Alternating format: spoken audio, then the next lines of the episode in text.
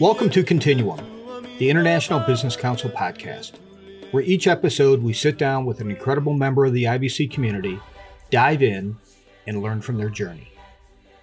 This is John Fitzgerald, and welcome to another episode of Continuum, the IBC podcast. Our guest today, very, very intriguing person from, as I say, the other side of the pond, from Prague, the Czech Republic, Oldrich Bures. Oldrich, good afternoon for you. Good morning for me. Welcome to Continuum. We're looking forward to the conversation today. Thank you for the invitation, John. My pleasure. Oh, you're more than welcome. More than welcome. So, first, can you tell us a little bit about yourself? I mean, where did you grow up? Uh, t- tell us about kind of the early stages for you before you went to university. I grew up in the middle of uh, Czech Republic. Well, back then, when I was young, was still Czechoslovakia. Uh, so in the middle of Europe.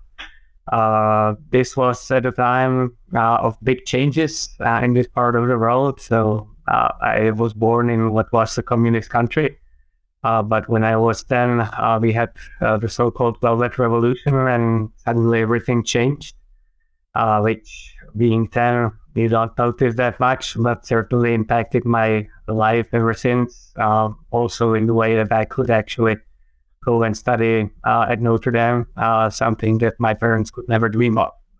So I was born in the middle of Czech Republic uh, uh to a family of um, uh, three children. So I have two younger brothers. Um, I went to typical Czech grammar school, secondary school, and then what is called the gymnasium, essentially a high school, but high schools in Central Europe are a bit different than what you are most people are used to in the US in that it's lots of memorize, memorize, read lots of books and memorize them and what the teachers tell you.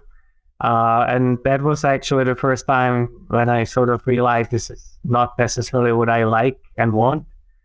Uh, and I was fortunate enough to have, um, and that was also one of the consequences of the big changes uh, after 1989 in Czechoslovakia, uh, to have um, an old lady coming from the US to teach English uh, conversations at this high school. And uh, once uh, she basically uh, told us in the class that there is an opportunity to apply for a scholarship to go for one year exchange at a high school in the US.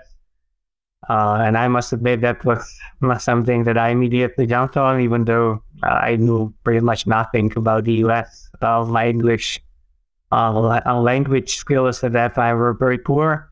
but she was really great at um, she helped me and also a couple other classmates to write the application, uh, to write something like a motivation essay. Back then in my country, we didn't know what that is. So uh, this was probably one of the first formative experiences, and also the time when I, for the first time when I was 15, ended up in the U.S. within the U.S. education system, and that was, I think, a big game changer, at least for me. Um, so otherwise, yeah, very happy childhood in the middle of, of Europe. Uh, but um, relatively early on, I left Czech Republic for several adventures in the U.S. So, or back when you were 15, you said you came to the U.S. Where did you go when you were at that point? Where did you come to in the U.S.? I came to a boarding school uh, in Delaware. Uh, it's the boarding school is called St. Andrews. The first thing I received uh, from the school when I won uh, the scholarship that was through an uh, Open Society Fund uh, funded by George Soros. Uh, but then basically I was hosted at this at this boarding school, and the first thing that they told me that I can do if I want to learn a bit more about the school was to watch the movie Dead Poet Society with Michael Williams. Um, and that's a great movie, but not necessarily if you want to go to that school and this is the first thing you learn about that school. So I was I was really a bit shocked. Uh, I went to public school in Czech Republic. Again, it was very different teaching style, so everything was a big shock. But uh, it was a great experience. Uh, I had to go back. That was part of the scholarship deal, uh, and I will return after one year. Uh, so at the end of the year, I didn't want to go back, but, but yes, it was a complete shock uh, when I was 15 to end up at that boarding school. So you, you went a year in the U.S. to school, went back to Czech Republic, and then when did you you came back to the United States? Because I know you received your master's degree, which I want to talk a little bit about. You received one of your master's degrees from Notre Dame. So, how many more years passed before you came back to the U.S.? I came back again for another exchange uh, through I, I did university, uh, both undergrad and graduate in the in Czech Republic at Palacký University, majoring in political science uh, and international relations. And as part of that, I spent one semester uh, in the UK, uh, but also one entire academic year at Miami University in Ohio.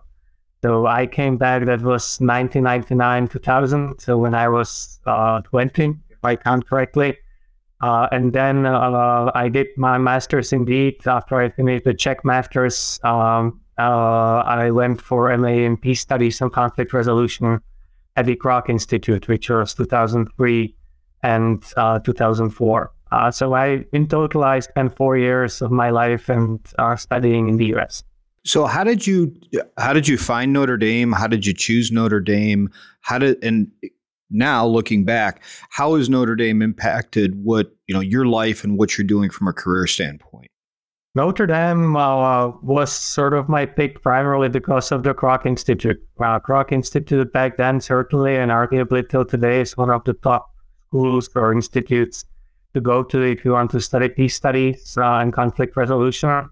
Uh, and um, my initial idea after I graduated from the Czech uh, university was that this should help me to land in a career uh, in peace world. Uh, the dream sort of back at the time was that I would work for a UN peacekeeping mission.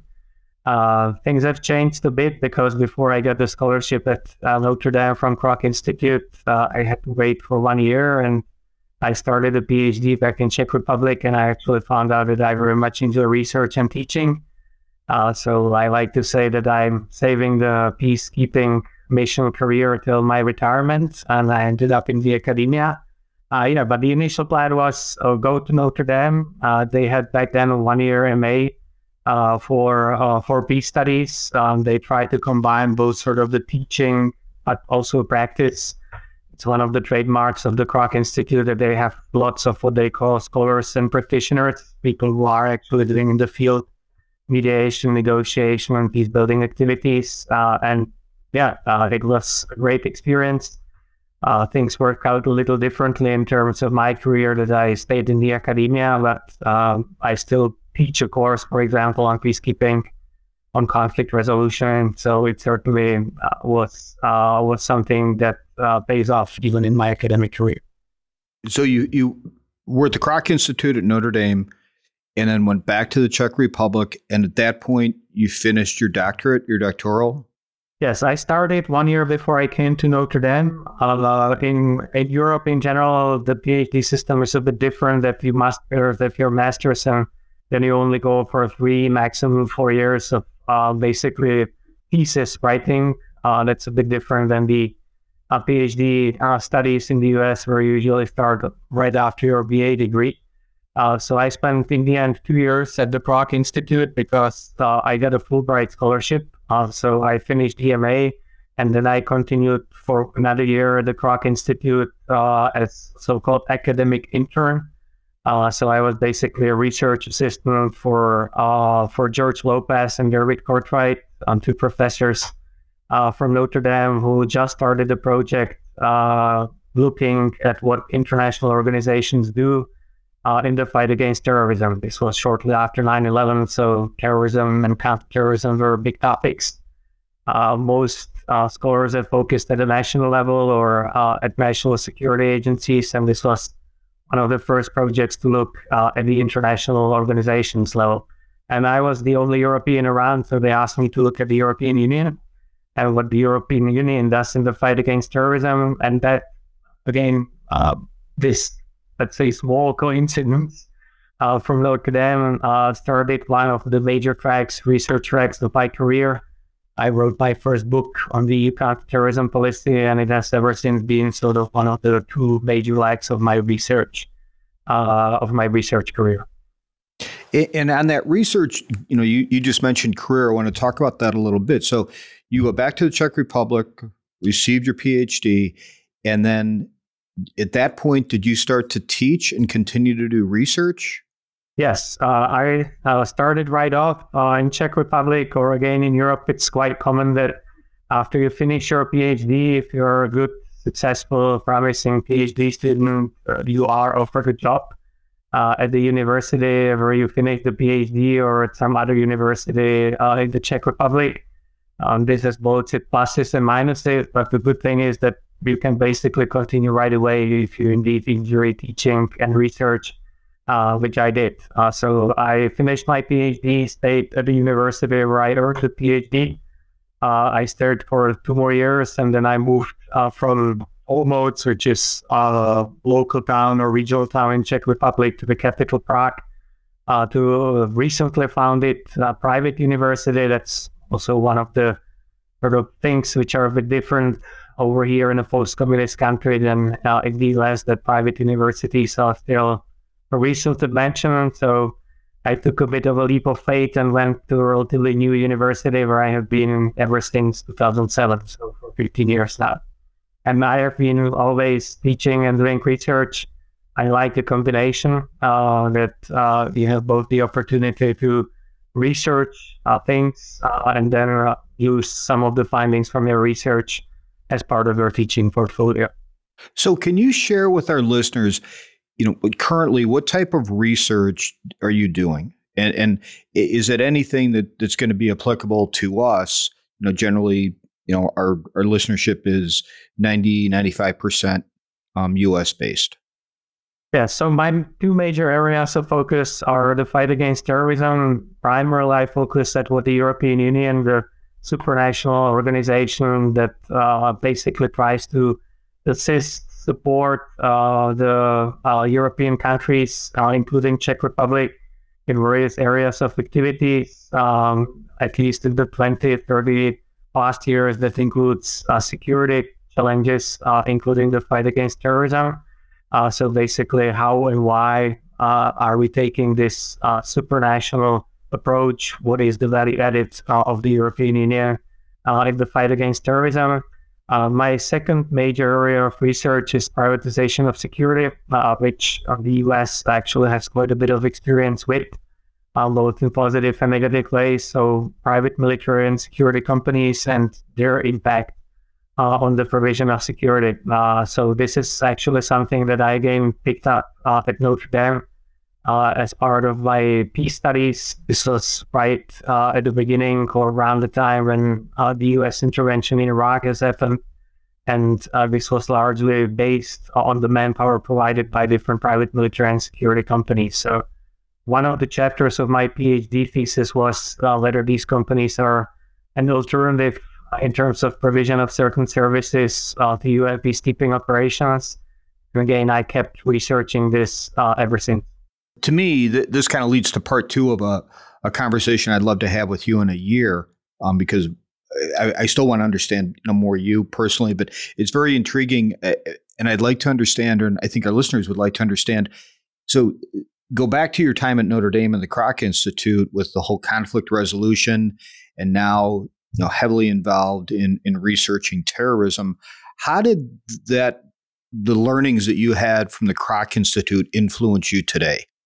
Uh, it gave me a really great, uh, I would say, basis uh, in terms of um, both the conflict resolution literature, but also always the appreciation that there is always this practitioner side. I already mentioned this. Uh, Kroc has kind of a trademark inviting people Back in my days, this was, for example, John Paul Lederach, uh, who has done lots of both practitioners activities all over the world, Latin America especially, in terms of uh, helping societies uh, to rebuild from different types of conflicts and what kinds of challenges does it have. And in many of these countries, uh, terrorism has been there long before 9 11. Uh, so while in the US, this might have been something of a shock, uh, also in Europe, Many countries have decades uh, long histories of terrorism. And many of the responses, I would argue, to conflicts are uh, very useful in terms of understanding at least the potential responses to terrorism. the other thing which was really an eye opener was that uh, back then, uh, and this is unfortunately from my perspective no longer the case if I understand the development of the Kroc Institute.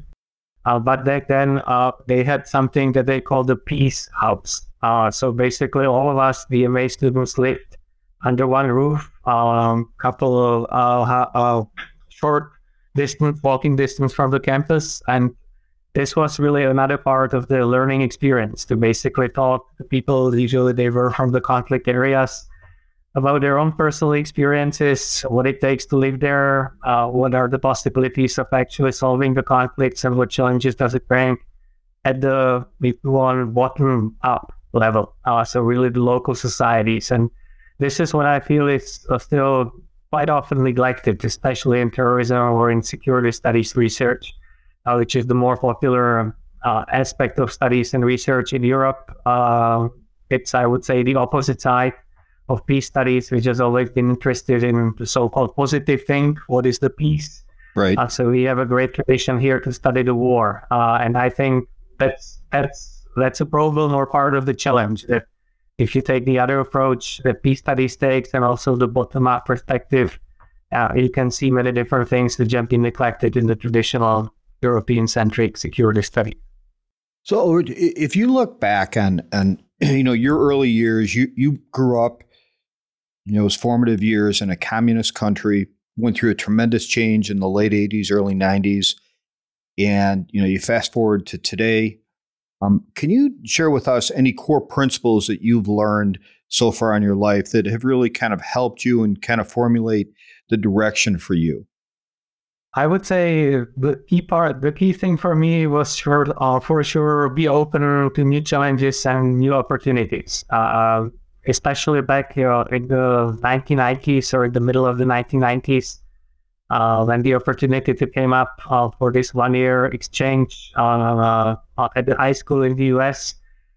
This was still something that uh, many of my classmates could not imagine. Uh, my parents also initially felt that, yes, feel free to try, will probably never be selected. Uh, and then they were shocked, stunned, and at least initially my mom wouldn't let me go almost uh, for this exchange year because, yes, this was uh, something that was difficult to imagine. And also, especially for my parents' generation, that the US for 45 years was portrayed as the enemy or even if you want, as the evil empire. Uh, and uh, the sort of idea that uh, five years uh, from when was the last time that they heard uh, similar stories, or we can call it now propaganda, uh, I should go, or their son from the perspective of my parents should go and study in the US. This was a bit, let's say, far fetched for many people, but it was again a life changer. And if I didn't take the opportunity, uh, I can openly say my life uh, would be very different uh, in many different ways. Uh, but yeah, uh, looking back at years, uh, knowing now how difficult it was the initial months uh, at the boarding school where everything was different with far less uh, ideal, far less than ideal English, uh, English capabilities and language skills, it was challenging. So um, yes, so be open to the challenges and don't be scared to take them. So, what would you tell a 21 year old Oldrich today, knowing what you know now? Knowing what I know now, uh, I would add to that, uh, take them even more uh, or as much as you can, them these challenges. I'm really flies by. Uh, so I was, uh, I received some of the questions that we are discussing today. And I must say, this one was uh, the one that I was most puzzled about. What would I say to myself uh, 20 years younger. Uh, so yeah, the the only thing that I could come by is really flies by. Uh, take every opportunity that you have. Uh, sometimes I don't know whether it's a Czech saying or an English saying. Whatever doesn't kill you actually uh, makes you stronger. So that I think would be the message that I would have. So so far in your life, you've had some tremendous experiences. I mean, from as I recently mentioned, how you grew up, coming to the States for school, what you're doing now from a research perspective. But what do you think it takes to be successful in life?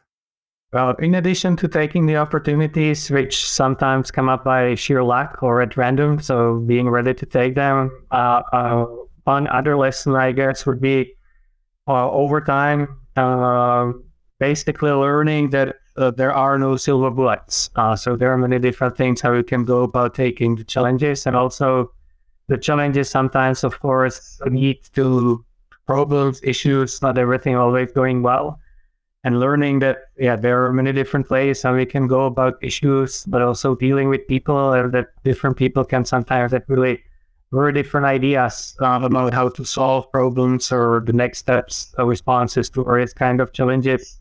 I think that's the key part uh, to realize that really there are not necessarily silver bullets to anything and being open uh, especially to the idea that uh, people from different cultures backgrounds and life experiences may see the exact same things uh, from really different perspectives. And that's sometimes very challenging.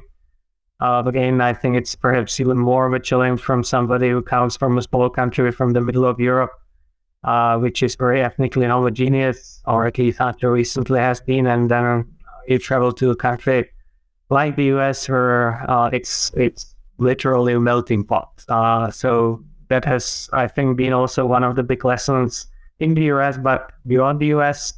And then I guess in terms of the challenge in the long run, it's also not to fall into the into a routine, uh, which I think is very dangerous, especially if you land in careers, no matter where. But if you are there for 10, 15 years, it's it's very easy to kind of do things uh, in the same way because that's how we've been doing them in the past 10 and 15 years. And they may have worked, but uh, it's uh, it's it's holding you back uh, unless you seek again some other new challenges.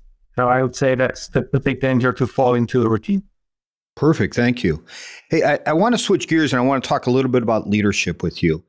Can you name a person, or if it's multiple people, that's great, who've had a tremendous impact on you as a leader? And kind of the second part of that is how did that person impact your life? I have to say, I was very fortunate to meet several people who really impacted uh, my life uh, uh, and hopefully uh, gave me enough skills to be a good leader. I'm still kind of struggling with uh, the idea that I am a leader. I'm, I'm the academia, I'm a full professor now, and I'm in charge of a Center for Security Studies. Um, but I still mostly like to think of myself as a scholar and researcher rather than a leader. So uh, my insights will be more about what really helped me and pushed me or started me off in my educational or later academic and research career. The first person I already named, this was uh, Elizabeth Eisendrath, my high school English teacher, an old lady from Massachusetts who, for the, for the first time, from somebody uh, in the Czech Republic uh, opened the view to the possibility that the education doesn't have to be just memorizing what's in the books and what the professor or the teacher tells you, but that you can actually read, write, and think for yourself. Uh, and this may sound very obvious to people who went through the US educational system, but in many different parts of the world, these are the skills uh, or type of education that people till today uh, do not get. Uh, so that was uh, first major person that impacted me. Uh, then at the university studies, there were several professors. Uh, I will just name or two from Notre Dame. George Lopez, professor of conflict resolution from the Kroc Institute, now professor emeritus, but a great guy who both gave us a number of great courses, but I also had the pleasure to work with him for this counterterrorism project at my second year uh, of um, of my stay at at the Kroc Institute, and uh, George is, uh, I would say, a great motivator uh, to graduate students uh, to get them engaged uh, very passionately in what you study, research, and what you work for, and also perhaps how you sell that. Both in the academia and beyond the academia. So the importance not to stay the ivory towers of the academia. Uh, and the second uh, professor, I would say that at least hopefully you will not mind if he ever hears this, but the toughest professor from the Kroc Institute, uh, Bob Johansen, who really was very strict, very tough, but at the same time really taught us such a great deal uh, about uh, peace studies, uh, and uh, I really learned a lot from his from him, especially when it comes to teaching uh, and how to deal with students, how to be a tough professor, but at the same time be an engaging professor, and that's that's very difficult. students sometimes like I think professors who take it a bit easier or make it easy for them, and it's it's a bit challenging uh, if you want to get the most out of them, uh, be, I would say, tough, but both engaging and uh, motivating. Uh, and Bob Johansen, in the way he has done this, was a great inspiration for me. Perfect. Thank you. And, and don't be hard on yourself because I've only spoken to you for 20, 25 minutes. And yes, you are a true leader. Very, very, very much so.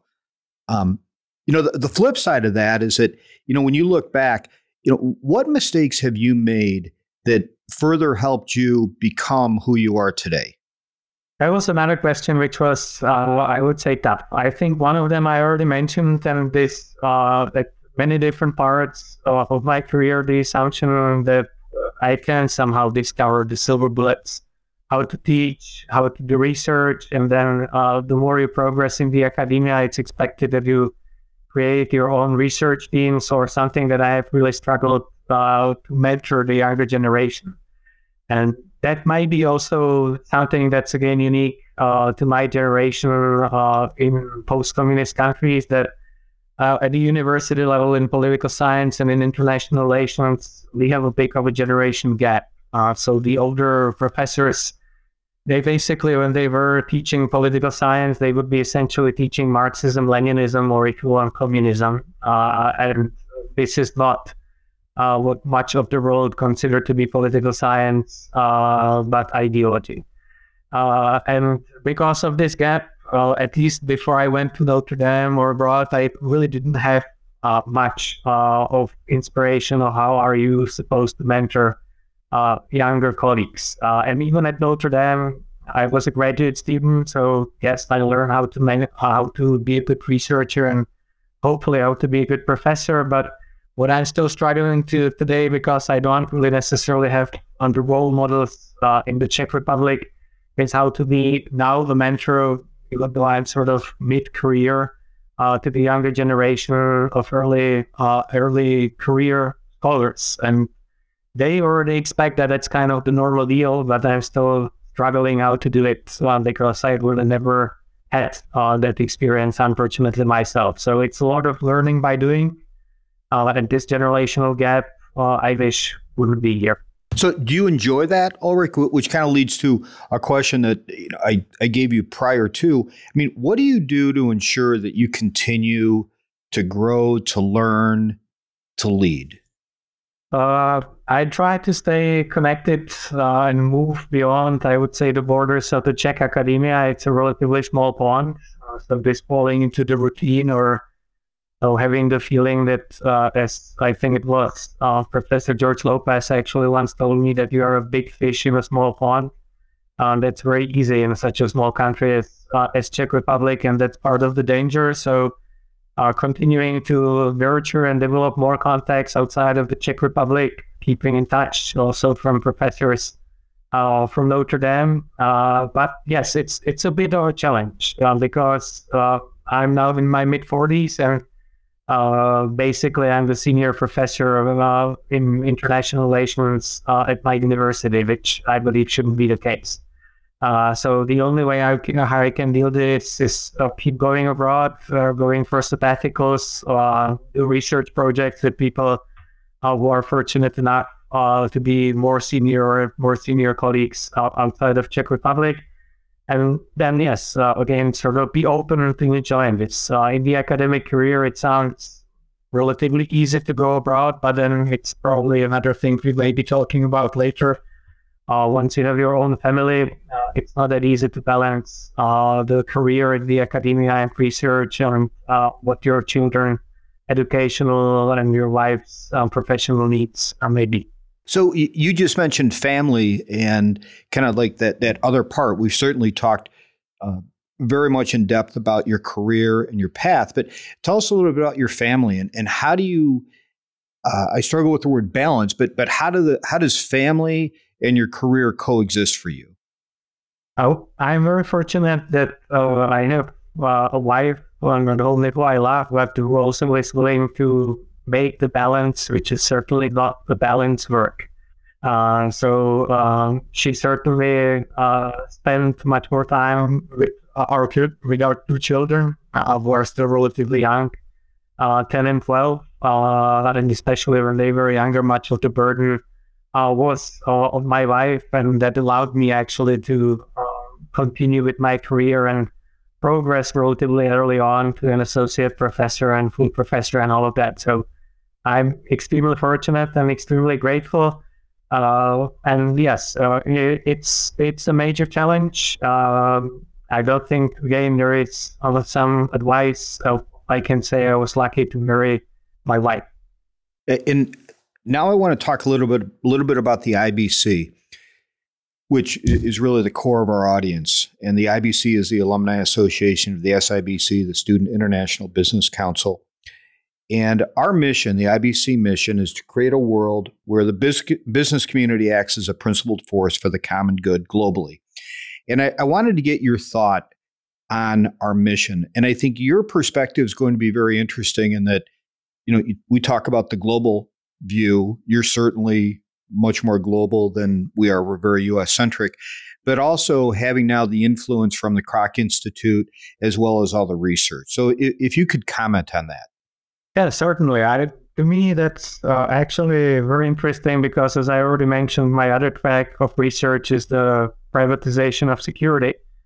Uh, and there, initially, lots of the attention was primarily uh, paid to private military and security companies. But the more recent list of the research is to look at what uh, people, for the lack of a better word, call uh, the regular private businesses and how they increasingly engage in the provision of security uh, from the fight against terrorist financing, but also in lots of conflict areas, uh, having some role to play in rebuilding the societies. Uh, so that's one aspect where sort of this resonated. But the second one, and that may be probably even more interesting uh, for people coming uh, from the US, would be perhaps the central or post-communist uh, perspective, where uh, sort of the businesses were not really expected to play, if you want, the common good. The common good was supposed to come from the state, uh, which was kind of the idea from the cradle to the grave, and uh, the state will take care of you.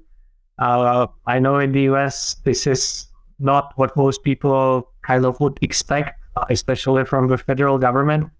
Uh, but uh, if you would try to build something like the IBC and share the mission that you have, um, that the business should do a common good, uh, over here, in, especially in Central and Eastern Europe, uh, with many businesses, I would say even 10, 15 years, uh, that would not resonate at all. So it's uh, it's still something that's, I would say, the learning curve over here. and I wish we have more, or at least one or two IBCs uh, over here. So if you ever want to expand uh, your presence, I know that's difficult because it's an alumni association, but uh, somehow expand your mission uh, to Central Europe, I think that would still be hugely beneficial.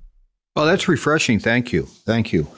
Um, you know, another kind of a, a reflection question for you. If you had the, the chance today to talk to a group of 22, 23 year old young adults. And, and they have this strong desire to make uh, an impact in the world, but don't know where to start. What would you tell them? I would tell them what I already said. I would say to myself 20 years ago explore and seek every opportunity uh, that counts uh, to do something that's sort of out, perhaps, of the normal or uh, something that most of your uh, classmates uh, or peers would not necessarily be thinking about. Uh, sometimes that may be scary. Uh, I certainly recommend uh, to all students always, regardless of whether it's high school or university, especially to take the opportunity and study abroad. you learn so much about yourself uh, your own country uh, uh, by doing this, um, by being precisely challenged, being out of the comfort zone. Uh, and I really, I would say, learned about what it means for me uh, to be Czech coming from Europe when I was in the US. and it's difficult to explain why this is the case, but uh, really going outside of your comfort zone, especially in a foreign country and not visiting, not as a tourist, but spending there, I would say at least six months or a year uh, is the greatest thing that you can do for yourself if you are a 20 year old, but maybe even a 15 year old. Excellent. Oh, so what do you think it takes to have a great, meaningful life? That's another tough one. Uh, I guess at this point, I would say it's something that we already touched, and this is whatever that means the life work balance. Uh, so somehow managing your career, the family, uh, but also the older you get, uh, I would say your physical uh, and potentially also mental well-being. Uh, there is a danger, I would say, uh, again, if you stand or fall into these routines of burnouts, so how to stay motivated doing well what you are doing, no matter what the career actually is. And sometimes the baby coming earlier, I guess these days uh, than perhaps a couple generations ago, uh, simply because things are getting, I would say, ever smaller and ever faster. So to keep up with all of these different things, I think is becoming increasingly challenging. And I don't have any good solution to that. I think the cornerstone to that is really having a good basis uh, in your family, uh, in your friends, and then also having a few things beyond your family uh, and your career. So, uh, in terms of your physical and well being, it's good, of course, to do some sport, but have some passion beyond your career. And that can be helping your local society or uh, go uh, or doing what you are doing with IBC.